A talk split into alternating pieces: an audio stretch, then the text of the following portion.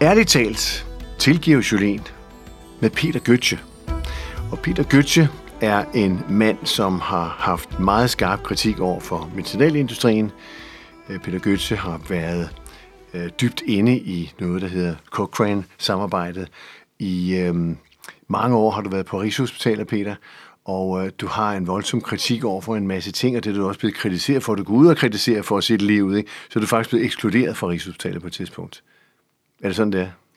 Ja, det var en øh, modbydelig skueproces, som Cochranes ledelse iværksat imod mig, for at komme af med min kritik af forholdene internt i Cochrane, ja. hvor, hvor man var kommet for tæt på medicinalindustrien, og øh, heller ikke brød sig om min kritik af psykofarmaka, for eksempel. Og øh, da man så lykkedes med den skueproces, som jeg i øvrigt har beskrevet i en bog, og hvor jeg har hemmelige båndoptagelser, som kan illustrere, hvilke løgnehistorier, der blev brygget sammen, fordi man hyrede en advokat til at finde noget på mig, og han skulle gå øh, over 15 år tilbage i tiden. Og da han så ikke rigtig fandt noget, så blæste man på det. Så det var en klassisk øh, skueproces. Og da jeg så først var hældt ud af, af den organisation, jeg selv har været med til at stifte, øh, så blev Rigshospitalet pålagt af, af departementchefen Per Ockels, om at øh, nu måtte jeg jo så fyres. Sådan. Ja, hvad der ikke sker i det offentlige Danmark, det tror man nogle gange er løgn måske. Men lad os prøve at få sandheden frem i ærligt talt her. Øh, og lad os lige høre, hvad er det for et samarbejde, du var med til at stifte? Ja, vi stiftede det i 1993. Det er jo næsten 30 år siden. Ja. Og vi gjorde det i frustration over, at forskningslitteraturen, øh, især om lægemidler, er temmelig upålidelig. Øh, så vi ønskede at gøre det bedre og ved et detektivarbejde finde ud af, hvad man kunne stole på og hvad man ikke kunne stole på, og så samle resultaterne sådan, at hvis man havde en eller anden behandling, så samlede man de lodtrækningsforsøg, der var med behandlingen, i en oversigt, en litteraturoversigt, og øh, gjorde det så godt vi kunne. Så det var et idealistisk græsrodsarbejde. Hvordan fandt I ud af, at det var fyldt med, du siger, usandheder? Jamen, det havde adskillige af os jo forsket i øh, igennem adskillige år, og jeg har blandt andet lavet måske den første disputats i verden om øh, skævheder i lægemiddelforsøg. Og øh, via det arbejde, så var det jo meget nemt at få øje på mig i det nordiske område, at jeg skulle da være med til at stifte den der organisation. Du øh, har jo på et tidspunkt øh, selv været inde i lægemiddelindustrien. Ja. Hvad har du med derfra til det, du så gik ind i? Havde du nogle sandheder, du kunne servere, eller hvad? Ja, det har jeg i høj grad. Øhm, jeg har jo altid været spørgjørn, øh, der stillede spørgsmål. Så da min mor øh, sagde, at jeg skulle spise en rød og en grøn vitaminpille hver dag, da jeg var en lille dreng, så spurgte jeg, hvorfor. Så sagde hun, det er godt for dig. Så sagde jeg, hvor vil du det fra? Ja, det siger morfar. Og han var praktiserende læge. Men jeg var stadig skeptisk, så jeg spiste dem ikke. Og mange år senere øh, kom nogle kolleger, jeg har, med en oversigt, som viste, at antioxidanter, de øger faktisk dødeligheden, frem for hvis man ikke spiser antioxidanter. Så det var meget fornuftigt, at jeg ikke spiste vitaminpiller dengang. Og så kom jeg i medicinalindustrien, fordi jeg blev uddannet som biolog og ikke rigtig vidste, hvad jeg skulle gøre. Og så siger min morfar, jamen så går du ind i industrien, og så gjorde jeg det. Og jeg havde ikke været der ret længe, før jeg fandt ud af, at det her gælder det om at komme ud igen, fordi øh, de lyver jo over for borgerne, og de øh, manipulerer med deres forskningsresultater, så de er upålidelige. Det fandt jeg jo ret hurtigt ud af. Og så begyndte jeg at læse medicin samtidig med, at jeg stadig arbejdede i medicinalindustrien, og så kom jeg helt ud af det. Fortalte du der, hvor du var ansat, hvor du havde observeret? Uh, jeg prøvede da at, at pippe lidt en gang imellem, men uh, når man ikke er så gammel, så er man mere forsigtig, end når man har prøvet mosten igennem flere årtier, så tør man mere sige, hvad man ser. Men jeg var jo godt klar over, at hvis jeg snakkede for højt dengang, så ville jeg jo blive helt ud af firmaet. Men hvad var deres reaktioner, når du forsøgte at gå ind og stille spørgsmål og være spørgejørn? Jamen, det var jo forskelligt. Altså, der var nogle af mine kolleger, som, øh, som var enige med mig, at det var ikke helt fint, fint i kanten, det der foregik, men det var nogle gange det, de levede af. Så enkelt var det? Ja. Og der begyndte din skepsis at vokse omkring, om du skulle ud? i stedet for at skulle vane? Nej, det fandt jeg ud af ret hurtigt. Mm. Og så valgte jeg den øh, vanskeligste vej ud. Det har jo været nemmere at, at blive biolog, eller øh, jeg var jo biolog, og så blive ansat i et amt eller et eller andet. Men jeg begyndte forfra på en helt ny uddannelse. Når nu man ser på den kritik, du har af lægemiddelbranchen, så har du selv været læge. Hvad har du gjort for at imødegå, at du selv gjorde de samme ting, som andre læger gør? Som læge? Ja. Jamen, det har jeg gjort meget for. Øh, jeg har frem for alt øh, undgået at modtage penge fra medicinalindustrien, fordi det korrumperer jo. Medicinalindustrien betaler vanvittigt mange læger for at sidde i deres advisory boards for eksempel, ikke? og give dem gode råd. Og i, i min bog om øh, organiseret kriminalitet i medicinalindustrien, der beskriver jeg jo, at over 1000 danske læger sidder i sådan nogle advisory boards. Det er jo fuldstændig horribelt. Det er jo korruption. Man har jo ikke brug for så mange gode råd til de medicinalfirmaer, der er i Danmark. Og så tilknytter man dem som såkaldte konsulenter, og, og, og nogle gange så får de bare et stort honorar for ikke at, at bestille noget. Men meningen er jo at skabe loyalitet og alliancer, øh, og hvis man øh, begynder at blive for kritisk, så ryger de penge der jo, det er klart. Og firmaerne taler jo sammen indbyrdes. At, at hvis nu en læge er begyndt at blive for kritisk, så snakker de jo sammen om det, så er den læge bandlyst i alle firmaerne. Hvor, hvor mange penge taler vi om for en enkelt læge? Jamen, det er millioner af kroner om året, for eksempel i USA. Øh, de mest korrupte psykiatere har jo modtaget millioner af dollars. Så de bliver afhængige af dem? Ja, altså... I forhold til, hvis de øh, skulle have deres lægegærning alene? Altså, altså et træk ved øh, menneskeheden er jo grådighed. Og uanset hvor rig du er, så kan du altid få mere. så det er også en sygdom. Men, men man kan sige, at, at de gør sig afhængige i USA. Gør danske læger så også afhængige af et beløb? Ja, det er et internationalt fænomen. Det er, eksisterer alle vegne. Industrien er jo udspekuleret og køber sig til loyalitet, og det fungerer.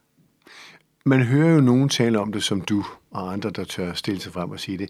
Hvorfor hører man ikke mere om det i det offentlige, altså for alvor? Hvorfor er der ikke nogen læger, der indrømmer? Jamen, alle de læger, der har fingrene nede i syltetøjskrukken, de siger jo ikke noget.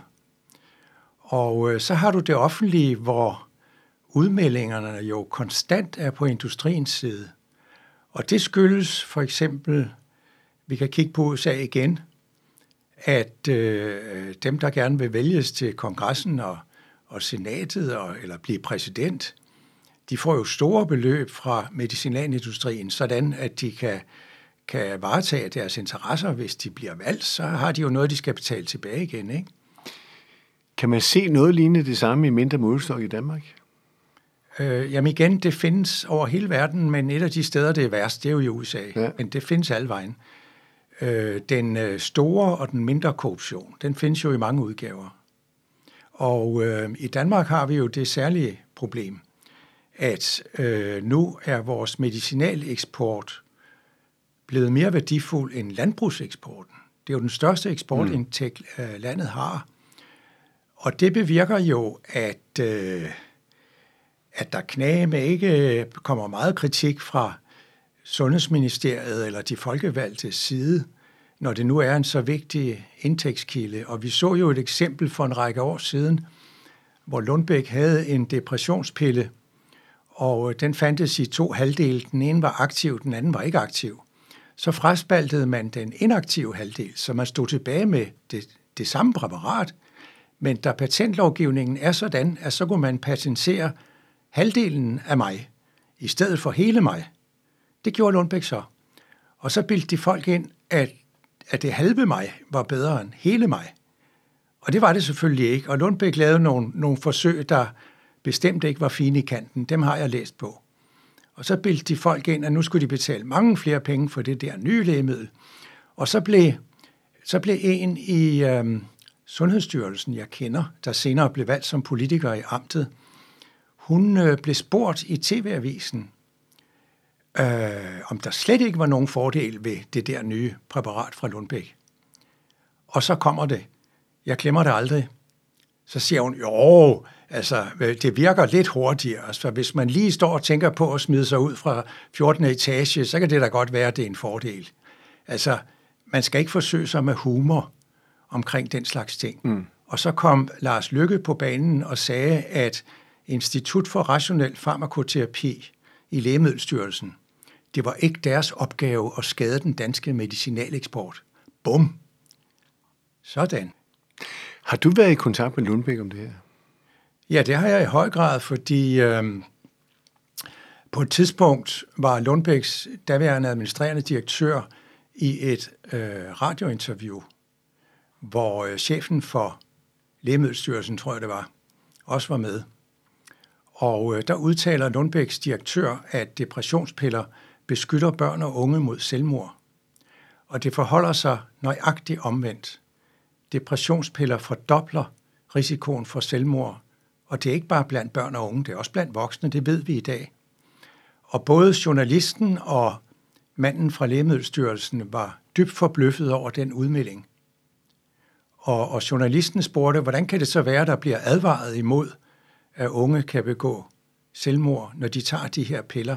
Og så siger Lundbæks direktør, ah, men, men det vil også blive lavet om øh, inden så længe. Og det er naturligvis ikke blevet lavet om, for det er jo sandheden. Så jeg skrev en øh, artikel i øh, øh videnskab.dk, som er en, en hjemmeside i Danmark. Og kan findes på internettet? Ja. ja, den er på internettet, hvor jeg beskrev, hvordan Lundbæk løg omkring, at, at, at nogle børn begår selvmord, børn og unge, på grund af de der piller, som de aldrig skulle have haft, fordi de virker faktisk ikke på børn og unge. Det har jeg også undersøgt. Så det er virkelig en tragedie. Øh, jeg kan ikke forestille mig noget værre, end at lokke børn og unge over på depressionspiller og fortælle dem, at det er godt for dig, og så nogle af dem begår selvmord, og ganske sjældent sker det også, at de begår mor på grund af de der hmm. piller. Hvad var reaktionen på den artikel?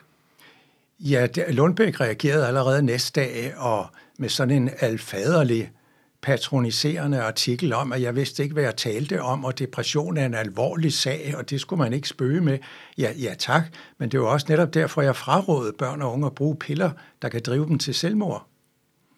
Så, og, og så øhm, kom Lundbæk med nogle litteraturreferencer, som jeg senere indhentede, da jeg skrev en bog om psykiatri, og de viste sig at være helt ude i hampen. De havde jo ikke noget med sagen at gøre, så det er altså den måde, Lundbæk omgås forskning på. Tror du stadigvæk, de gør det? Ja, altså medicinalfirmaerne, altså når organiseret kriminalitet betaler sig, ovenikøbet når man slår folk ihjel med sine lægemidler, jamen så bliver man da ved med det. Det er det, du skriver om i en af bøgerne. Ja. Hvordan har reaktioner været på de bøger her? Øhm, reaktionen på min øh, bog fra 2013, der hedder Dødelig medicin og organiseret kriminalitet, hvordan medicinalindustrien har korrumperet sundhedsvæsenet. Jeg skriver jo alle mine bøger på engelsk og så oversætter jeg dem selv til dansk bagefter. Øh, den bog har vundet en fornem pris øh, af British Medical Journal, et af vores bedste videnskabelige tidsskrifter. Og jeg var den første, der vågede at kalde, det, kalde en spade for en spade. Det her er organiseret kriminalitet. Det var der ingen, der havde tur at sige nogensinde før mig. Jeg skrev det i bogens titel, og så dokumenterede jeg, at det her er ifølge amerikansk lovgivning organiseret kriminalitet og det koster langt, langt flere menneskeliv, end våbenindustrien gør. Og øh, den bog, til min store glæde, den findes jo på 16 sprog. Og nu, otte år efter, jeg har lige fået opgørelserne fra Tyskland, øh, den sælger stadigvæk ganske godt otte år efter i Tyskland for eksempel. Men kan du så forstå, at det ikke kommer højere op i den offentlige debat, også blandt politikere? Nej, det kan jeg ikke forstå. Jeg har været utrolig aktiv både internationalt og i Danmark. Jeg har skrevet utallige kronikker i politikken og Jyllandsposten især, og øh, debatindlæg, og jeg har været interviewet i alle mulige magasiner og radio og tv igennem masser af år. Øh, så det undrer mig, at det ikke har fået større gennemslagskraft. Og jeg har spekuleret meget over, hvorfor. Og det er nok noget af det, vi kalder kognitiv dissonans, når man okay. sådan spalter tingene fra hinanden og det er også beskrevet i en af mine bøger, at når patienter går til læge, så har de stor tillid til deres læge. Og så siger lægen, nå, jamen her får du en recept, der vil hjælpe dig med det der, du fejler. Og da man har stor tillid til sin læge, så går man ned og indløser recepten. Man stiller sig ikke det enkle spørgsmål. Hvor har min læge sin viden om medicin fra? Det har lægen fra en industri, som befolkningen ingen som helst tillid har til. Når man har lavet opinionsundersøgelser, så lander medicinalindustrien helt i bund sammen med bilværksteder og, journalister. og tobaksfirmaer. nej, nej, journalister er væsentligt over. Okay. nej, nej, øh, bilværksteder mm-hmm. og mhm. tobaksfirmaer. Hvad kan det ikke blive? Så de har ikke en pind tillid til medicinalindustrien. De ved godt, det er galt. Så de skal bare lige huske at sige til sig selv, Nå, jamen øh, skulle jeg så ikke selv studere lidt og gå på internettet omkring den her medicin, min læge synes, jeg skal tage? Måske er den for farlig. Så jeg har skrevet en bog udelukkende om det, at, øh, at patienterne kan hjælpe sig selv ved at google og gå på internettet og finde nogle indlægssedler, hvor de for eksempel kan se, hvor farlig medicinen er. Og hvis de gør det, så er der faktisk mange, som vil komme til den konklusion, ah, så syg er jeg alligevel ikke, så jeg skal risikere at dø af den medicin, jeg skal have. Så det du siger, det er, at hvis du går ind på internettet, så kan du, det har jeg jo selv prøvet nogle gange, så går du ind og ser, hvad bivirkningerne er, for eksempel. Ja. Men gør lægerne ikke det, når de skriver det ud? Altså lægers information om lægemidler får de fra medicinalindustrien, fordi det er medicinalindustrien, der laver langt de fleste lægemiddelforsøg. Hvem laver, undskyld, men hvem laver så informationen på nettet? Jamen, det kommer jo. Du skal lige have starten. Okay, godt. Så ligger der en række lodtrækningsforsøg, der siger det ene og det andet, som gennemgående er ret upålidelige, for det er industrien, der er manipuleret med tingene. Så skal der skrives nogle guidelines, nogle retningslinjer for for eksempel praktiserende læger. Hvad skal jeg gøre, hvis jeg får en, der lægger urin for eksempel, der er urininkontinent? Hvad skal jeg så gøre? Og så står der i sådan nogle retningslinjer, ja, men der findes nogle præparater, der hjælper på det. Og de hjælper ikke en bønne. Det, mm. det har jeg også studeret. Øhm, så det skal man holde sig fra, fordi naturligvis har de nogle forskellige skadevirkninger, som ikke er så attraktive. Så man skal ikke spise medicin, hvis man er urininkontinent. Det dur ikke. Så det er bare for at give dig et eksempel.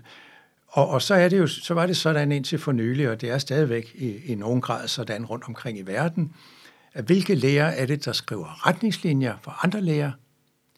Jamen, det er typisk sådan nogle læger, der er på lønningslisten i de samme firmaer. Hvor pålidelige bliver de så? Nu taler vi om, om huslæger, som det hed i gamle dage, altså vores, vores standardlæge, som er nede i, i kommunen. Er de lige så involveret i det her med industrien? Jamen, de er jo ikke så tæt på industrien, som, som dem, der er på hospitalerne for eksempel. Øh, industrien starter fra oven. Ja. Hvem er de mest berømte professorer i et land? Mm-hmm. Dem må vi se at få korrumperet, hvis det kan lade sig gøre. Der er jo nogen, der siger nej. Og det går de så i gang med. Og så tager de dem, der står næsthøjst, og så tager de dem, der står tredje højst. Og du har ret i, at praktiserende læger, det er lidt svært, fordi de skal spænde over det hele. Men øh, Altså, der er også nogle praktiserende læger, der er mere toneangivende end andre, og som sidder i toppen af for eksempel Dansk Selskab for Almen Medicin, og hvad de nu ellers har af videnskabelige selskaber. Og de er jo også attraktive at korrumpere, hvis man kan slippe afsted med det.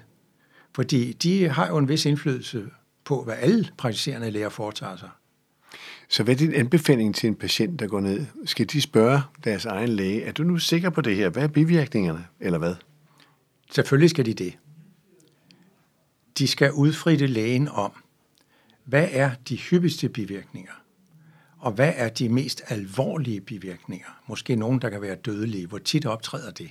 Selvfølgelig skal de informeres ordentligt, og det skal de faktisk også ifølge Sundhedsstyrelsens retningslinjer.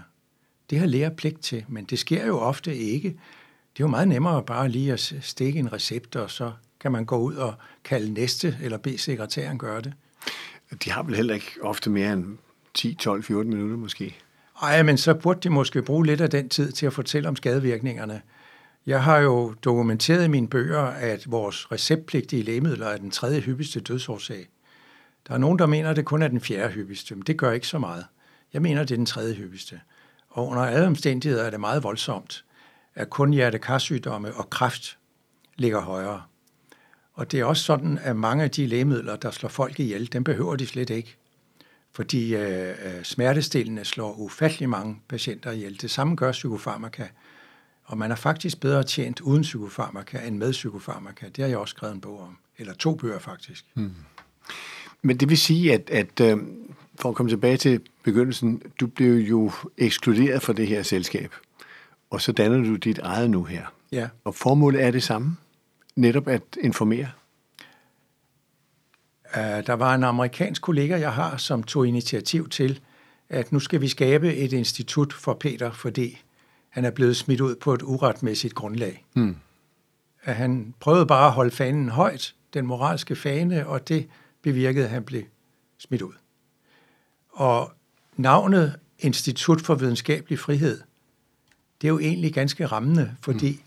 der er så stærke økonomiske og karrieremæssige lavksinteresser, som vi kalder det, i at opretholde alle de der ting, som bare ikke er helt rigtige. Mm. Øh, og og øh, den videnskabelige frihed til at fortælle folk, at kejseren ikke har tøj på, hvis det er tilfældet, den er blevet mærkbart mindre i de år, jeg har været læge. Blandt andet fordi, at de store publishing houses, ikke? De, de store øh, Øh, firmaer, der udgiver videnskabelige artikler, de har jo et, de mindre firmaer. Så der er blevet færre og færre spillere på markedet. Og øh, de store udgivere af videnskabelige tidsskrifter, der viser det sig jo, at der ofte er forbindelser til medicinalindustrien, som ikke altid tåler dagens lys. Fordi hvis der er noget, der er attraktivt for medicinalindustrien, så er det da så sandelig at prøve at korrumpere de bedste tidsskrifter, vi har. Og det har du beviser på? Ja, det har vi. Det har vi. Det har vi set mange eksempler på. Og det havde man også i det første selskab, du var med til at danne, og det har man så også i det nye selskab. Hvad har man Beviser. Der? Beviser. Jo, altså det, det er jo de folk, som øh, sidder i ja. Cochrane-samarbejdet og uden for Cochrane-samarbejdet. Mange af os har jo lavet virkelig meget forskning, som dokumenterer, hvor galt det står til med korruptionen. Har du nogle repræsalier fra nogen sådan i dagligdagen? Hører du noget kritik? Føler du, mærker du, nogle ting sker omkring dig?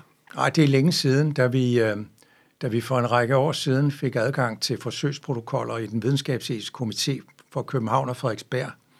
Så, så kunne vi jo se, at det industrien publicerer, baseret på, hvad de skrev i protokollen, de ville lave, ikke passede sammen. Altså, mange gange optrådte der et helt nyt effektmål, som slet ikke stod i protokollen. Og, og det er jo ikke i orden. Altså, det er ligesom at, at, at skyde mod en skydeskive, og så rammer man ikke rigtigt, og så går man hen og tegner en skydeskive udenom der, hvor kuglen sidder. Det er jo snyd. Og, og det, det så vi, tror jeg, i to tredjedele af artiklerne, de publicerede artikler, at man havde snydt med, hvad der var effektmålene. Og ikke nok med det, i ikke en eneste artikel havde man gjort redde for, at vi har lige lavet om på måltavlen undervejs, fordi det passede os ikke så godt der, hvor kuglen ramte. Og, øh, og da vi så to år senere efter de epokgørende resultater, vi publicerede i det amerikanske lægetidsskrift for læger i Amerika, publicerede en anden artikel i det samme tidsskrift, hvor, hvor jeg som førstforfatter gjorde redde for, at når læger samarbejder med industrien om de her lodtrækningsforsøg, så er de bundet på hænder og fødder – at de indgår nogle aftaler om, at industrien kan nedlægge veto imod, at de overhovedet får lov at publicere resultaterne. Så hvis resultaterne ikke passer industrien, så øh, ser de jo ikke altid dagens lys. Det er jo også snyd. Og, øh, og så, skete, så skete det jo. Så anklagede den danske lægemiddelindustriforening, Gud hjælpe mig, os for videnskabelig svindel over for udvalgene for videnskabelig uredelighed – og det udvalg havde jeg i forvejen lavet tre øh, arbejder for om andre ting, altså som ekstern konsulent. Så jeg kontaktede formanden for udvalget og sagde, det skal I da afvise. Altså, øh, de kan jo bare øh, kigge på de samme protokoller, som vi har kigget på, så kan de jo se det rigtigt, mm. hvad vi skriver. Nej, nej, han synes, det var godt for mig og, og, og, og min medforfatter, at vi kunne blive renset, siger han. Så siger jeg, renset? Jeg har da ikke behov for at blive renset. Jeg har ikke gjort noget forkert. Og så varede det jo et års tid, og så blev vi selvfølgelig pure frikendt, og Lægemiddelindustriforeningen kom ikke med nogen anklager. Altså, hvis du, hvis du tror, der er nogen, der har begået et mor, så skal du have nogle indicier. Mm. Men Lægemiddelindustriforeningen, de sagde bare, ah, men vi kan ikke godkende konklusionerne. Altså, mere vattet kan man da ikke komme med en anklage om. Men der kommer ikke nogen store overskrifter om, at nu var I frifundet på den. Øh, jeg sørgede for, at øh, sagen blev omtalt i British Medical Journal. Ja. Så jeg gjorde den danske lægemiddelindustriforening til grin i hele verden bagefter. Og, og siden har de ikke prøvet at genere mig. Okay, så er det det, man kan kalde for en takling? Øh, man kan kalde det en vink med en vognstang. Okay. At jeg lader mig ikke kue. Peter Götze, øh, nu har vi været inde på det, du har stået for, de bøger, du har skrevet, som man kan finde på nettet, hvis det er, hvor man kan købe dem hen. I næste udsendelse, der skal vi kigge på specifikt, hvad der er sket under pandemien med folks forståelse for medicin. Ja, det gør vi.